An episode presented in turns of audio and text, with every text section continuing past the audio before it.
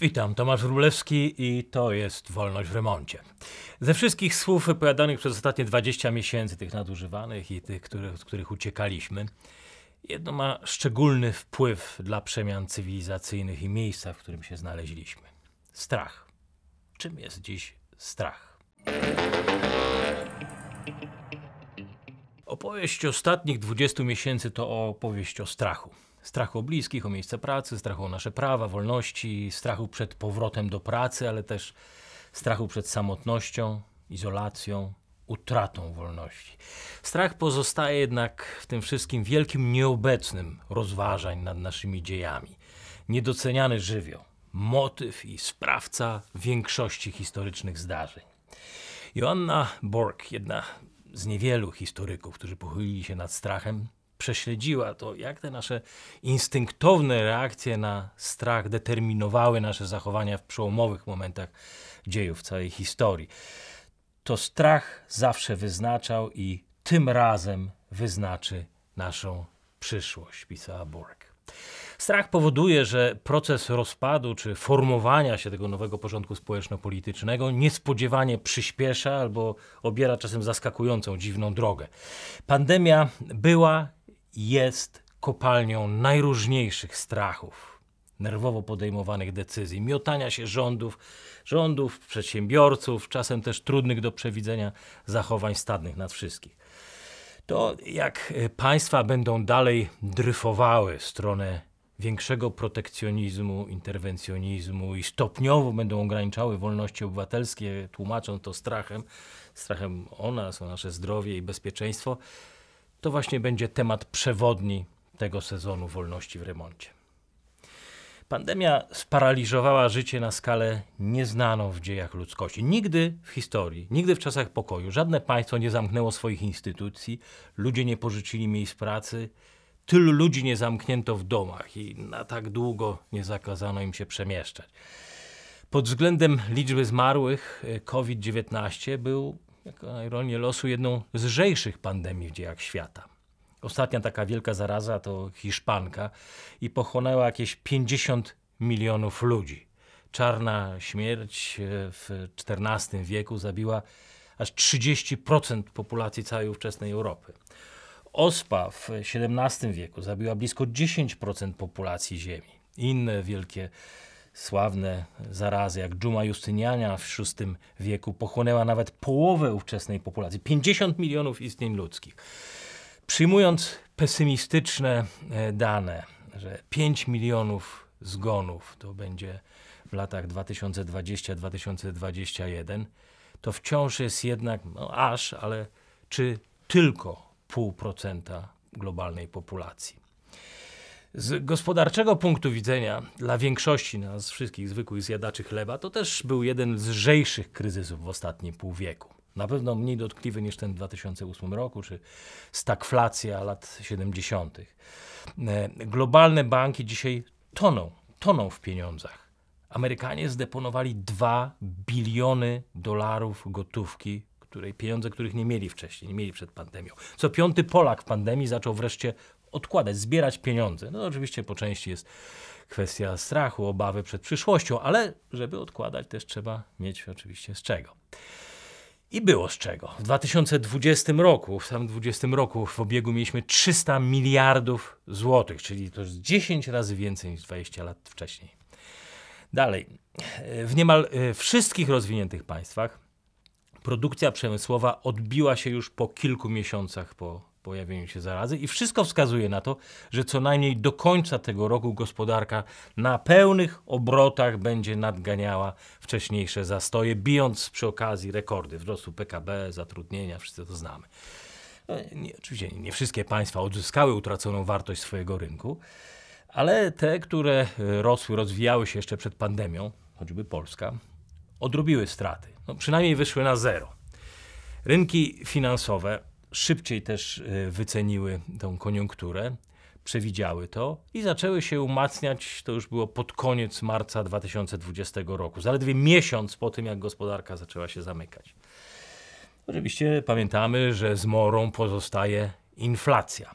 Ale mimo wszystko to jak kataklizm stulecia, globalny kryzys, pandemiczne pokolenie, jak żeśmy to jeszcze nie nazwali, to sytuacja wciąż nie wygląda tak źle. Zupełnie inną opowieścią jest opowieść o tym, jak strach, te pandemiczne lęki zmieniły nasz świat. COVID dokonał niewspółmiernie większych spustoszeń niż znacznie groźniejsze zarazy w przeszłości. Nie dlatego, że zginęło więcej ludzi. Jak powiedzieliśmy, zginęło mniej. Też nie dlatego, że głód zajrzał ludziom w oczy, bo miliony ludzi w państwach przynajmniej rozwiniętych mają się lepiej niż przed zarazą. I mimo tych wszystkich rozmaitych, pamiętacie, panicznych prognoz, że będziemy umierali z głodu, nigdzie na świecie nie zabrakło żywności w ostatnich 20 miesiącach. Jeżeli gdzieś faktycznie pustoszały jakieś półki, to tylko w najbogatszych państwach, gdzie ludzie po prostu nie dążyli wydawać pieniędzy, azjatyckie fabryki po przestojach nie dążyły produkować dość samochodów i komputerów, ale głodu nie było. Jeżeli COVID przejdzie do historii, to nie za sprawą ofiar, które pochłoną, ale procesów społecznych, które uruchomił. Pandemia wymusiła nową umowę społeczną radykalne przesunięcie kontroli i odpowiedzialności za życie jednostki. Przesunęło je w stronę państwa. Staliśmy się bardziej bezwolni i dzisiaj grzęźniemy w nieskończonej liczbie nowych regulacji. Państwo na niespotykaną w wolnym świecie skalę nie tylko, że wymusza na nas szczepienia, organizuje nam życie, ale ogranicza też samodzielność prywatnych instytucji. Ściśle reguluje relacje między pracodawcą a pracownikiem. Instytucje badawcze, prywatni producenci, dystrybutorzy leków, wszyscy ci, którzy na dobrą sprawę uratowali twarz nieudolnych administracjom państwowym, teraz tracą swoją dawną samodzielność. Pod osłoną strachu państwo opiekuńcze rozrasta się do rozmiarów nieznanych w historii ludzkości.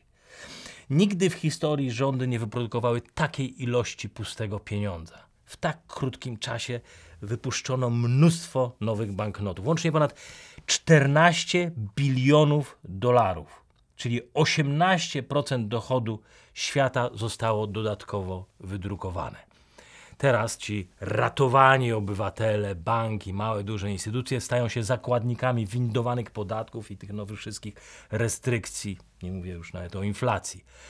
I to wszystko znowu dzieje się w stopniu nieznanym, no przynajmniej od czasów Wielkiej Depresji, lat 30. Pamiętacie, i w Europie, i w Ameryce, co się działo państwa chełpiące się wolnościami osobistymi na co dzień, nie tylko, że przywróciły graniczne kontrole, certyfikaty szczepień, które trzeba okazywać w każdym miejscu, o każdej godzinie, ale też ocenzurowały internet.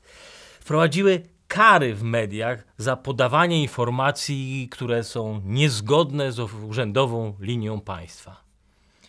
To jest to, co czyni COVID-19 innym, wyjątkowym.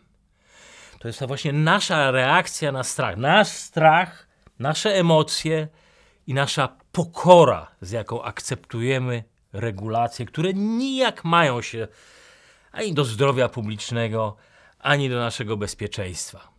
W rzeczywistości to, co robią, to zmieniają paradygmat indywidualizmu demokratycznego. To, co nazwaliśmy liberalną demokracją, zostało zmienione w instytucjonalizm demokratyczny. Żeby pojąć to, co się stało i dlaczego wirus z Wuhan może stać się punktem zwrotnym w dziejach zachodniej cywilizacji, to właśnie musimy zrozumieć naturę strachu i przejrzeć tą ewolucję, jaka dokonała się w naszych głowach w ostatnich miesiącach. Hiszpanka, która zabiła ponad 60 milionów ludzi w latach 1918-1919, w przeciwieństwie do COVID-u na żadnym swoim etapie nie dokonała takiego spustoszenia w życiu polityczno-gospodarczym ówczesnie żyjących. Nie zmieniła tak obyczajów i stylu życia. Dziś, kiedy czytamy te stare gazety, to co nas uderza z tamtych lat, to jak mało poświęcano miejsca zarazie. Laura Spinney, swojej kronice zarazy 1918 roku poświęca tutaj cały rozdział temu, jak trudno było jej zgromadzić źródła do napisania y, tej książki. Y, lokalne gazety, nawet y, oficjalne takie medyczne dokumenty rządowe poświęcały Hiszpance nie więcej niż normalnie poświęca się zwykłej grypie. Historia zarazy ukryta była we wspomnieniach rodzinnych, pamiętnikach czy wpisach na tablicach pamiątkowych na lokalnych cmentarzach. Hiszpanka była osobistym przeżyciem, a nie wydarzeniem politycznym. Każda śmierć miała wymiar rodzinny, a nie statystyczny. Coś, czym radzimy sobie w gronie najbliższych, ewentualnie sąsiadów, ale nie czynimy z tego agendy politycznej, to pisze Spinej. Ludzie umierali wtedy częściej niż w najgorszych tygodniach COVID-u. Ale biura, urzędy, instytucje państwa, wszystko to zostało, co do zasady było otwarte. Właściciele otwierali sklepy, fryzjerzy strzygli włosy, kelnerzy podawali do stołów, ba, nawet teatry były czynne. Ludzie kurczowo przede wszystkim trzymali się normalności. Owszem, myli ręce, nosili maski, dezynfekowali biura, ale zaraza pozostała domeną osobistej troski, a nie przestrzenią do uprawiania polityki. Państwo nie zwolniło ludzi ze zdrowego rozsądku. Kto chciał żyć, musiał wykazać się przezornością i odpowiedzialnością. Nikt za niego tego nie rozwiązał. Dwie rzeczy zdają się różnić strach naszej dekady od strachów ostatnich 300 lat. Jedna to demografia. Starzejące się społeczeństwo ma nieporównanie większą skłonność do awersji przed wszelkimi, nawet wyimaginowanymi niebezpieczeństwami. O tej awersji zresztą, e, awersji do ryzyka i to, co ona z nami robi, będziemy częściej rozmawiali. To będzie temat kolejnej wolności w remoncie. Drugie, co y, różni te strachy, co potęguje nasz strach, to deficyt kotwic moralnych. To, co Edmund Burke nazywał małymi plutonami czy armiami człowieczeństwa. Szkoła, kościół, rodzina, tradycja, obyczaje, role społeczne, jakie mężczyźni i kobiety odgrywali przez ostatnie setki lat. To są te kotwice moralne, które trzymały społeczeństwa razem, niezależnie od tego, jak zmieniały się mody, technologie, nasilały się konflikty międzypokoleniowe. Coś zawsze było, coś trwało, pozostawało z poprzednich pokoleń. Przyczółki te właśnie naszej cywilizacji. Nie tylko, że one symbolizowały zachodnią wspólnotę, ale przede wszystkim dały nam, dawały nam wszystkim poczucie stabilności, kontynuacji. Wyznaczały cel i nadawały sens naszym kolejnym działaniom. Dziś wszystko, co nas kiedyś łączyło, nas dzieli. Wielka regrawitacja rozpierzchanie się narodów i społeczeństw. To też będzie jeden z tematów tego sezonu Wolności w Remoncie. Regrawitacja. Proces, który znany jest z historii, zwłaszcza historii rewolucji, gdzie te e, plutony człowieczeństwa zamiast w chwilach próby, jak choćby zaraza, zaraza, wojna, stawiać nas w jednym szeregu, jedna armia, napuszczają nas na siebie nawzajem. Walczymy ze sobą zamiast razem. Rozpad porządku społecznego, czy jak to woli rewolucja, całą jej kakofonią pojęć moralnych, sprawia, że jedyne, co jeszcze nas łączy, co łączy te zachodnie społeczeństwa, to fakt, że żyją. Tylko to, że jesteśmy.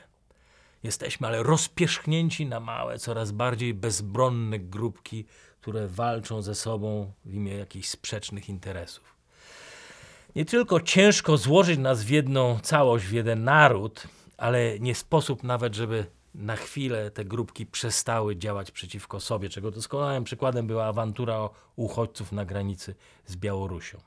XIV-wieczny arabski podróżnik, prekursor socjologii Ibn Khaldun, Większość swojego życia przemieszczał się między państwami i księstwami basenu Morza Śródziemnego, obserwował upadki, wzloty średniowiecznych miast państw i zwrócił uwagę, że społeczności, które celebrowały tradycje, które pielęgnowały wspólny język, łączyły się w wierze, trwale chroniły nie tylko swoje państewka, ale też potrafiły narzucać swoje prawa i obyczaje innym. I to, co wyróżniało te silne państwa od słabych, to zdolność do harmonijnej współpracy społeczeństw i przełamywania wewnętrznych sporów. Kaldun nazywał to asabija. Twierdził, że zasabiją jest trochę jak stężyzną fizyczną i odpornością na choroby. Trochę tak jak trening i ból czynią mistrza, tak strach, strach umacnia nasze przywiązanie do wartości, na których zasadza się nasza cywilizacja. Społeczeństwa, które dłużej potrafią wytrwać przy wartościach, które w przeszłości pozwoliły im przełamać zagrożenie i pokonać strach, dłużej są też w stanie odpierać najazdy innych plemion. Lepiej znoszą kataklizmy, susze, huragany czy choćby zarazy. Kiedy wspomniana Hiszpanka zaatakowała, zachodni świat był na zupełnie innym etapie rozwoju cywilizacji niż kiedy zaatakował nas COVID. Wtedy skończył się koszmar I wojny światowej i wszystkim wydawało się, że na Ziemi zapanował już teraz nowy porządek, nowy ład. Dawny porządek społeczno-ekonomiczny, imperialny system zastępowały na nowo budowane fundamenty państw narodowych opartych o demokratyczne zasady. Wybierano swoich reprezentantów po raz pierwszy. Hiszpanka, mimo całej swojej potworności, trafiła na odrodzone wspólnoty, które nie potrzebowały już policyjnych rygorów, żeby przekonać ludzi do środków higieny, do noszenia maseczek. Ludzie działali jak jeden. Ochotnicy budowali polowe szpitale, sąsiedzi zajmowali się dziećmi chorych sąsiadów. To jest z książki pani Spinej. Peter Turchin, autor jednej z ważniejszych książek studiów dziejów ludzkości, Wojna i pokój i wojna, zauważył, że wszystkie najwspanialsze cywilizacje w historii świata rodziły się na styku kultur. W miejscach, gdzie dawne imperia zagrażały bytowi tych nowych plemion. Nowe kultury korzystały oczywiście z handlu i tej imperialnej, starego imperium i ich wiedzy, ale to, co według Turcina było krytyczne w formowaniu się nowych kultur, nowych cywilizacji, to właśnie strach. Germanie na peryferiach Rzymu, Słowianie na peryferiach Germanów. To poczucie zagrożenia zmuszało do budowania sojuszy z innymi, chociażby na przykład plemionami słowiańskimi, przełamywania wzajemnych niechęci i skoordynowanej aktywności, zarówno gospodarczej, jak i obronnej. To strach czynił z nich coś więcej niż plemię, czynił z nich społeczność, czynił z nich państwo i z czasem naród. Na gruzach starych, zdegenerowanych cywilizacji powstawały nowe imperia. W strachu rodziły się odporne na zewnętrzne ataki, które zapewniały im też potem kontynuację państwowości. Jeszcze raz, wspólnota wykuwa się w strachu, w bólu i na polach walki. Wykuwa się w indywidualnej odpowiedzialności, a nie w opiece socjalnej i regulacjach urzędników. Jeżeli ktoś jeszcze pamięta grę o tron, jest tam taki fragment, jak jeden z bohaterów, Rob Stark, zwany Młodym Wilkiem, wspomina swoją rozmowę z Lordem Eddardem. Zapytałem go, jak ktoś może być odważny, skoro się boi. Odpowiedział, że człowiek może być odważny tylko wtedy, kiedy się boi. Człowiek może być odważny tylko wtedy, kiedy się boi. Strach to pierwotny instynkt, który mobilizuje do działania, wyłącza myślenie i wbrew zdrowemu rozsądkowi każe nam się poświęcić dla innych w niedoli, ale tak naprawdę chroni nas samych. Strach pozwolił pięciu tysiącom żołnierzy Henryka V pokonać 30-tysięczną armię Francuzów w 1415 roku pod Agincourt. Pozwolił czterom tysiącom wojów Stanisława Żółkiewskiego rozbić w proch 35-tysięczną rosyjsko-szwedzką armię pod Kłuszynem w 1610 roku. Kaldon w swoim najważniejszym dziele, Makadima, omawia cykl czterech pokoleń, w jakim rodzą się i umierają państwa, cały cykl. Pierwszym i drugim pokoleniu doświadczenia wojen, w których rodziła się państwowość, są jeszcze bardzo silne. Strach przed utratą zdobyczy i najazdem wroga jest wszechobecny, a z nim wartości obecne są, które legły u zarania tego państwa. Z każdym kolejnym pokoleniem strach jakby płowiał, a z nim płowieje ochota do zażegnywania jakichś wewnętrznych sporów, wewnętrznych walk. W miarę jak nowy ustrój zapuszcza swoje korzenie, elity zapominają na czym powstało ich państwo, umacniają swoje panowanie i obrastają przywilejami, które często stoją w jawnej sprzeczności z wartościami, na których zrodziła się ta cywilizacja. Im więcej czasu mija od ostatnich wojen i konfliktów, tym silniej elity racjonalizują swoje przywileje. Mówią, że to jest warunek utrzymania pokoju i dobrobytu. I to w różnych epokach to różnie będzie brzmiało. To może być doświadczenie boskiego charakteru pańszczyzny, które wmawiano jeszcze w XVI, w XVII wieku.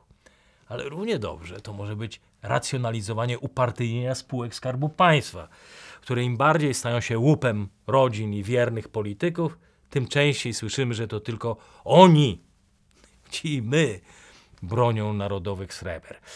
To też mogą być oczywiście przywileje elit unijnych, Unii Europejskiej. Ludzi wolnych od demokratycznej kontroli z racji ich, jak twierdzą, nadzwyczajnego znaczenia dla, o ironio, demokratycznego porządku.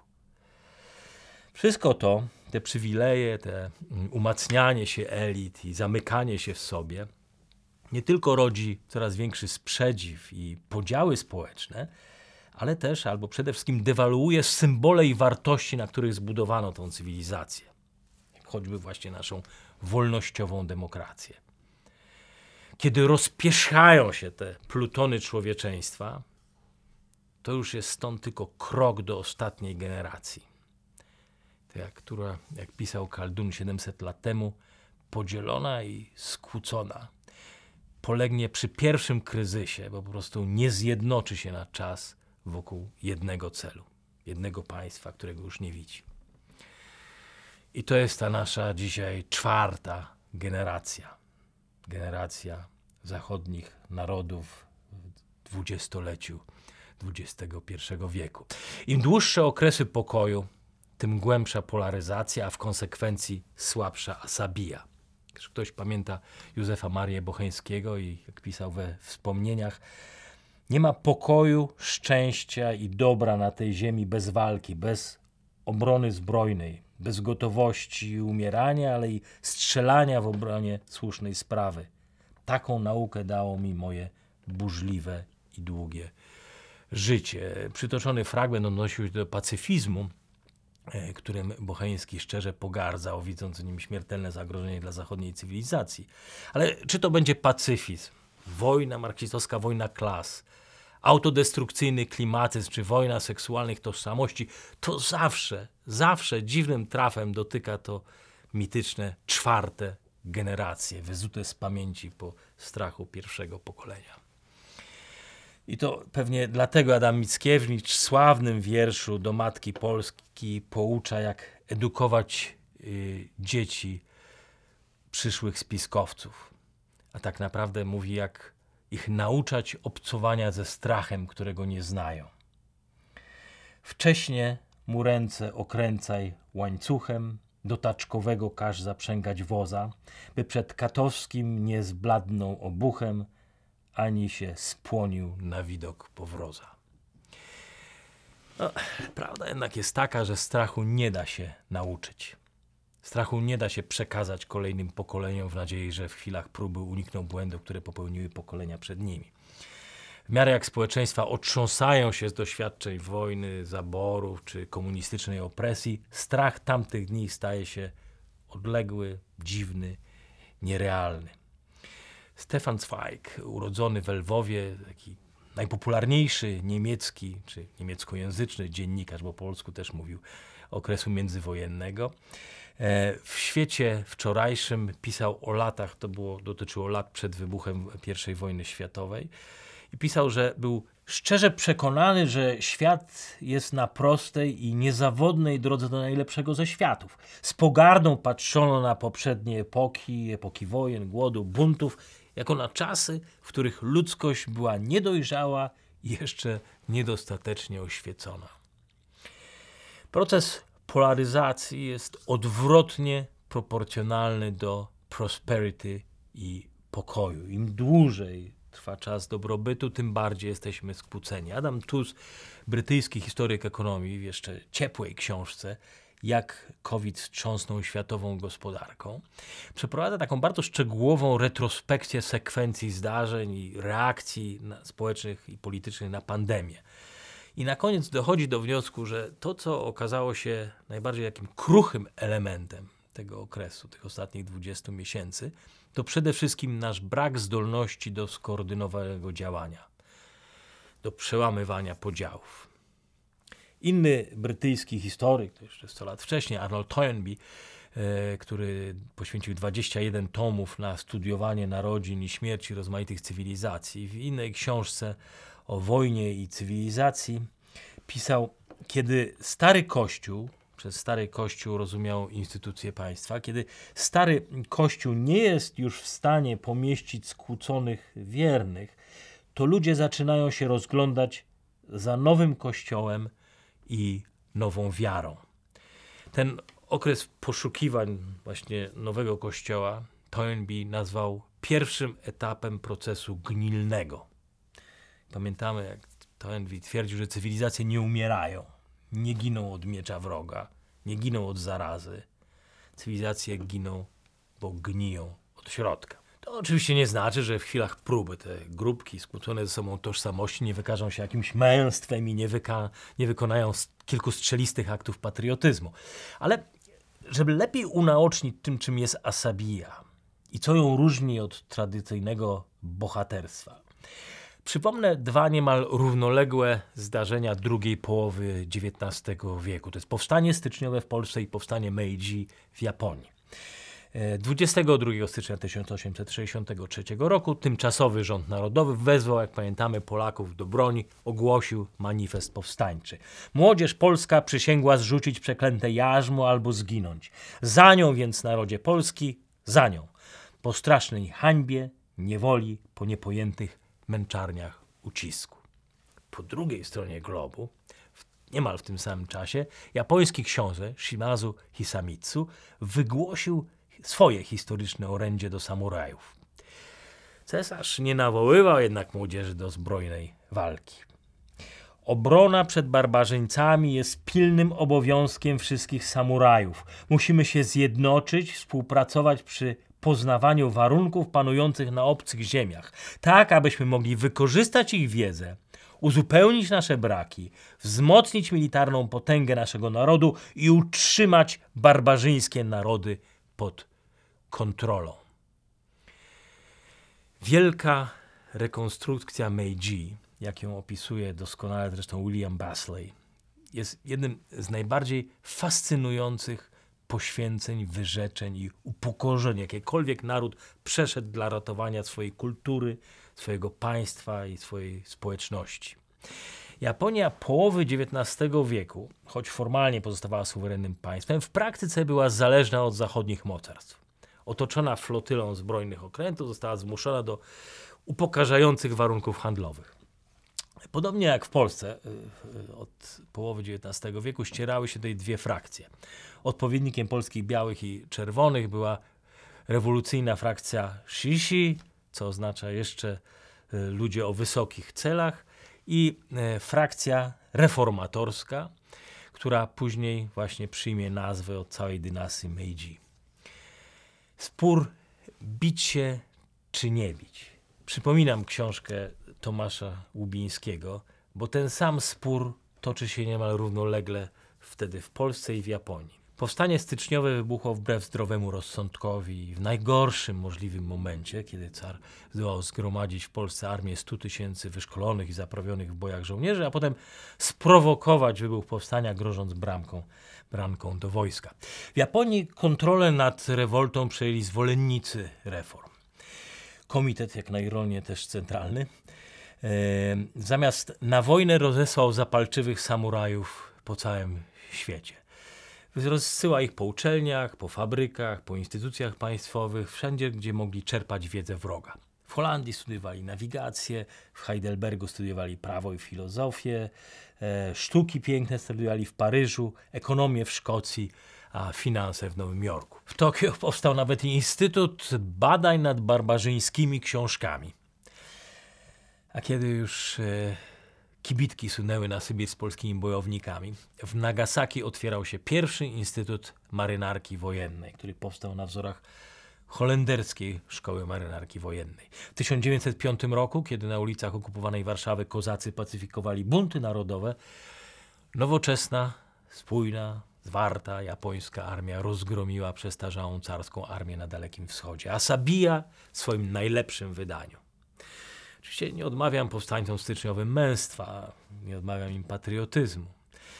Ale wspomniany już Tomasz Łubieński opisuje, jak właśnie te podziały polskiego społeczeństwa, które były odziedziczone jeszcze gdzieś tam z XVIII-wiecznych sporów, pychy i bezmyślności, teraz kładły się cieniem na powstaniu narodowym. Powstaniu, które w ostatecznym rachunku było powstaniem tylko części, a nie całego narodu. Społeczeństwa rozgrywanego i z łatwością dzielonego przez okupanta. Cel, pisał Łubieński, cel był praktycznie niewidoczny. Zostały tylko środki, już nawet nie do walki, tylko do jakiegoś przetrwania, któremu również brak było sensu. Kiedy pierwszy raz zbiór eserów Łubieńskiego pokazał się w księgarniach, ja wtedy kończyłem liceum. Zaznaczyłem w niej co celniejsze zdania. Potem e, w każdym kolejnym wydaniu wracałem do książki i zaznaczałem trochę inne fragmenty. Różne je pasowały do różnych epok. Ale za każdym razem ten fragment o najgorszym rodzaju strachu, strachu niemocy narodu podzielonego, który nie może stanąć razem w chwili próby, poraża mnie najbardziej. Zapraszam na kolejny odcinek Wolności w Remoncie już za tydzień.